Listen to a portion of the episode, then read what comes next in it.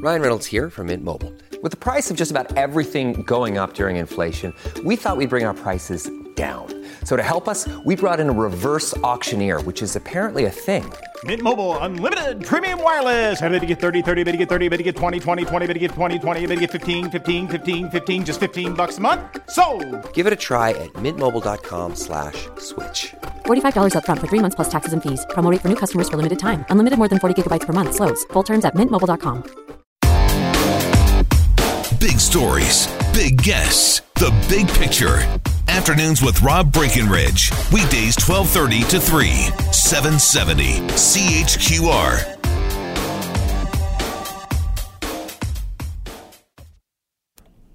All right. So, look, I- think this is a great story. I don't blame this guy one bit for what he did. In fact, he, to, to, to frame it that way almost makes it seem like he did something wrong, which clearly these protesters thought. Uh, I don't think a chef eating something he cooked in his own restaurant constitutes anything even approaching inappropriate. So, the restaurant in question is in Toronto. It's called Antler. AntlerKitchenBar.com is the website. Uh, get the address there. You make a reservation. If you're going to be in Toronto, I, I think you should go to this restaurant to support this guy. And I think you should go to this restaurant because it looks as though the food there is pretty amazing. That's maybe a little hipster, but it looks pretty good. As it says on the website, to Canada's most urbane city comes a restaurant with a menu that's rural to its roots. Owned by Chef Michael Hunter and Jody Shapiro, Antler aims to celebrate the wild culinary delights of Canada. Red Seal executive chef Michael Hunter has shaped Antler around an authentic creation his food, cooking style, and philosophy. Having grown up in the Canadian outdoors, his use of regional ingredients and dishes reflect the Canadian uh, terroir. Terroir? Is that a word? what? T E R R O I R. Um, anyway, Antler taps the taste, flavors, and aromas of our glorious near north. At Antler, the goal is to serve innovative Canadian cuisine with entrees such as spice ash, crusted rack of deer, game burger made with wild boar, bison, deer, pastas with braised rabbits, wild boar, lumpia, all kinds of great stuff. Uh, vegans probably wouldn't like this restaurant. Okay, fair enough, right? If you don't like a restaurant, don't go there. Instead, though, they've been protesting at this guy's place. In fact, apparently these protests have been going on for weeks. So the owner, the chef, decided enough is enough kind of took matters into his own hands last night. Joining us uh, for more is uh, Jake Edmiston, Toronto reporter with the National Post, nationalpost.com, who's covering this. Uh, he's got a piece up today at the nationalpost.com. Jake, thanks for joining us here. Hey, my pleasure. So, yeah, so, so these protests have been going on for a while then, is that right? Yes. So as far as I can tell, they they started in December, and the, the way they started is a bit peculiar. Um, the protest organizer noticed a sign out front of the restaurant, a little sandwich board, chalkboard sign uh, that said uh, "Venison is the new kale," and she didn't take that as a joke. She sort of thought that that was making a mockery of the animals they were serving. And you know, it's it's it's interesting because this particular restaurant, Antler, um, their whole philosophy is, is sort of one of the more progressive ones in terms of you know animal welfare and and you know the chef and owner Michael Hunter has been quite outspoken about factory farming. So I was a bit perplexed as to why they might be targeting this one. So they saw the sign, and they also part of their reason for deciding to, to start in December was that they don't really believe the idea of ethical meat. Um, they think that they, they call it a myth. So they decided to start in December. The plan was to, to do weekly protests from December on.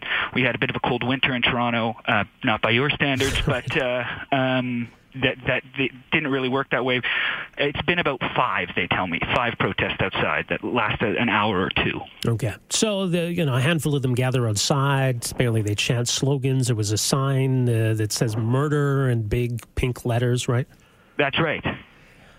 Uh, are, are they? I mean, are they getting in the face of people who are going into the restaurant, or what are they doing? I, I, I'm from what they tell me, um, they they're there as an on an educational basis. So they're speaking to people who walk by and who walk into the restaurant uh, about uh, their beliefs on on the livestock industry. Okay. So what happened? Well, when did this happen? By the way, the uh, counter protest, we want to call it that. Sure. Uh, it, it happened on Friday night, which is, as you know, is a big night for restaurants. Um, and about so I'm told around quarter to eight on Friday night after they had been there maybe 45 minutes, uh, the chef and owner himself comes out with a, a leg of deer and a cutting board and a pan and a knife and begins to break down this piece of meat, uh, separating the meat from the bone. Lasted a while. There was no interaction between the protesters. Or the protesters were kind of uh, baffled by it. They were trying to figure out what kind of animal it was. Um, there's a there was a video uh, of the incident where there's a, this kind of breathless commentator behind the um, behind the camera, you know, giving giving sort of play by play of what's going on. He's brought the leg of this murdered deer out to the and out in front of us to taunt us, and it's not really clear why he's doing it, but um, he's since given an interview to another newspaper where he was saying that he was he was frustrated.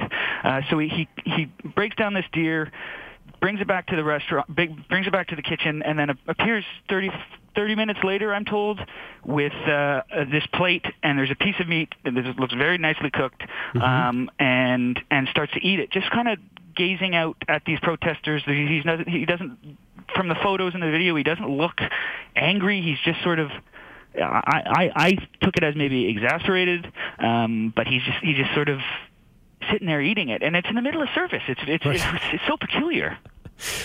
It, well, it is. Look, so he, he's inside his own restaurant. He's cooking meat that they have in the restaurant that's on the menu. It's not as though he went out and threw a piece of raw meat at these protesters. Right. Uh, but but still, it, it didn't go over well. The the protesters outside seem pretty upset about it. They were, and they they uh, you know a, a lot of words. They said they were shocked and saddened, and and uh, the protest organizer was saying that she wasn't sure whether or not you know they had gotten to him on a deep level, and whether he was. Uh, I think she, the word she used was unraveling. Um, now. Uh, it, it's really in the past maybe 48, 24, 48 hours has has become a, a, sort of an like an international news story, and I think all people involved are are a, a little bit uh, shell shocked by that. Yeah, no kidding. So, did the police come down, or the police got involved at some point? They did, and that's that's an interesting point. So, I, I spoke to the um, the sergeant at, at the division uh, that covers this area, uh, and he said that there were police officers just on hand as there would be for any other protest. Um, but uh, I, in the video, you see that you know when he starts um, butchering this. Uh, piece of venison, they walk into the restaurant, which is a little odd. So I said, well, did they tell him to stop? What happened? Uh, and uh, they said, no, he can do whatever he wants in his restaurant. They were just sort of talking to him logistically about the protest and whatever. But he does so it doesn't sound like they they stepped in to stop it, but maybe just to to speak to the owner there. Still not particularly sure what happened. Well, so the, it seems like yeah, the the stakes have been raised. Uh, pardon the pun. do, do, do, we know if another protest is planned at some point? Yeah, for Saturday. So there's been mm. a back and forth since with um, with the protesters and, and the the owner. Um, they seem to, you know, it's it's t- tough to pin them down on exactly what their demands are because, you know, ultimately what they believe is that this restaurant shouldn't be this restaurant or any restaurant shouldn't be serving meat period. Um, that's not necessarily a, that's quite a tall order, I think. Um, uh, but I think there, I think the first step to to uh, winding these protests down, they say, is to is to start talking with each other. Um, I, I'm told that uh, the owner has has reached out to them on email, um, offering you know he's a big um, champion of foraging and offered to take them foraging together to some uh, you know to sort of clear the air. They're not sure they're going to do that. So it's it's it's you know, I, I can imagine it might continue to spiral on for some time. Well, it'd be interesting to see. I, I, think at the same time, all this attention might, um, you know, generate some support for this guy. I think there's probably a lot of sympathy for him and as a restaurant owner, what he's going through here anecdotally, that's what I'm seeing just from from people who have emailed me and and and the responses we've got online. Um, there seem to be a lot more people coming to the defense than uh, of the chef rather than the protesters, and and that was something that the protesters seemed to be conscious of. I, I said, you know, the, the, one of my main questions going into the story was. Um, you know, why hurt a small business?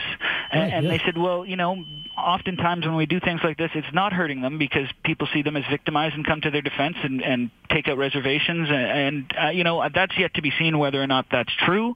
Um, but it, it does sound like at least people are intending um, to go to this restaurant when they might otherwise not have. Yeah. Well, I hope they do. Uh, more details on all this, nationalpost.com. Jake, thanks so much for making some time for us. Hey, today. my pleasure. Much appreciated. Uh, there you go. Jake Edmiston uh, with the uh, National Post covering this uh, protest that went down Friday.